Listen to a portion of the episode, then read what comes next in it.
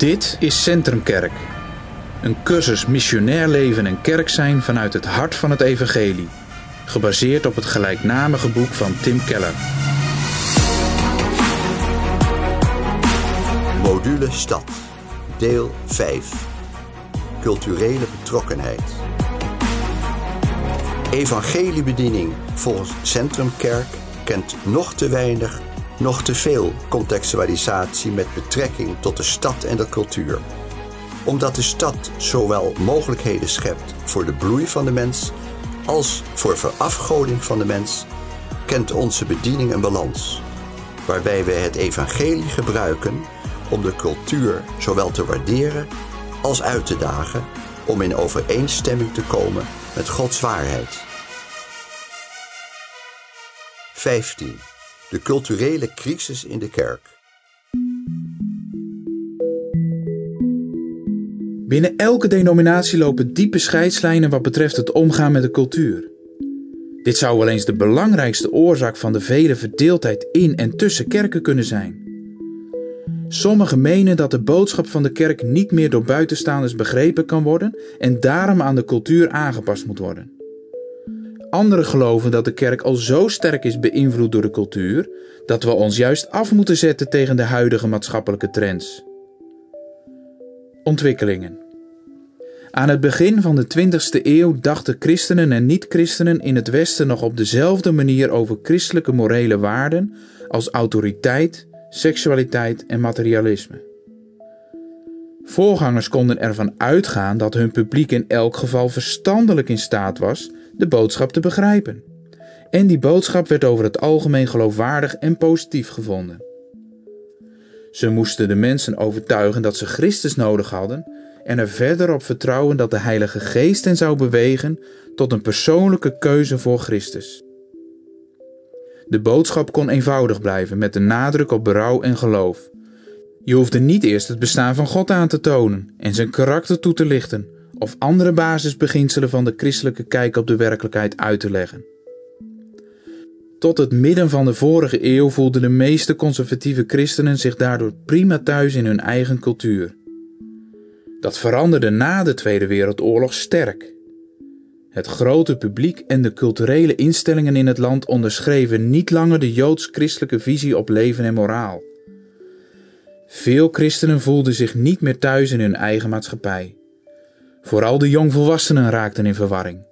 Ze begonnen zich te verzetten en kwamen vijandig tegenover de klassieke verwoording van het evangelie te staan. De cultuur was een probleem geworden.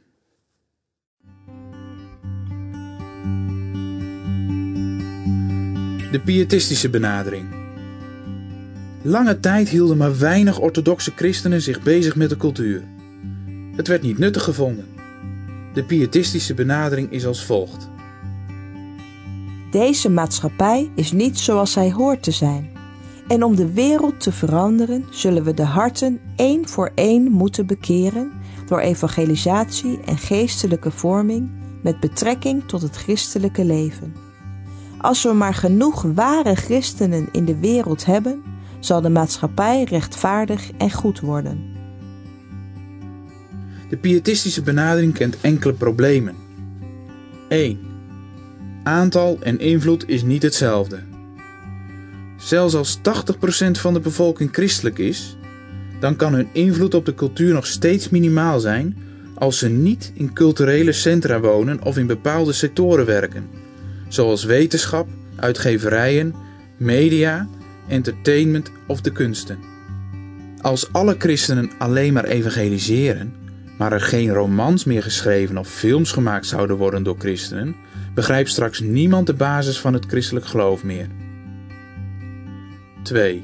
Het pietisme is naïef over de rol van de cultuur in het proces van discipelschap. Als een kerk niet bewust over de cultuur nadenkt en niet duidelijk maakt wat er volgens de Bijbel goed of slecht aan is, of wat als neutraal kan worden gezien, zullen de gemeenteleden de waarde van die cultuur kritiekloos overnemen.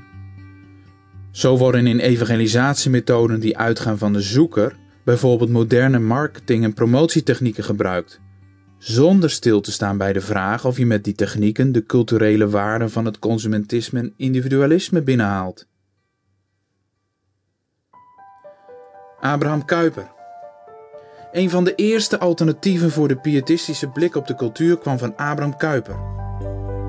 Uit een reden in 1880 over soevereiniteit in eigen kring stamt zijn beroemde uitspraak.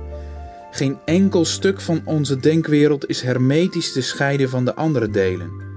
En geen duimbreed is er op heel het erf van ons menselijk leven waarvan de Christus, die allersoeverein is, niet zegt: Mijn. Alles wat mensen doen en maken gebeurt vanuit een bepaalde visie en heeft een bepaald doel, gebaseerd op een bepaald begrip van de werkelijkheid en de betekenis van het leven. Dit besef bepaalt hoe we doen en wat we doen. Daarom moeten christenen ook deelnemen aan het produceren van cultuur, op een manier die God verheerlijkt.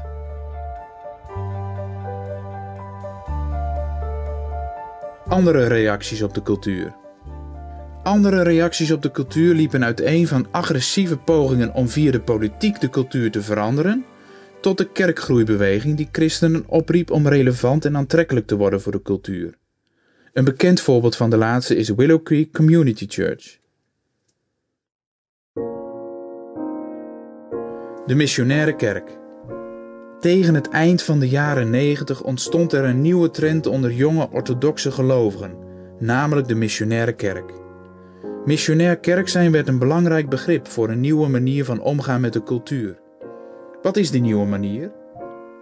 De missionaire kerk benadrukt 1. Gerechtigheid en dienstbaarheid aan de hele gemeenschap. 2.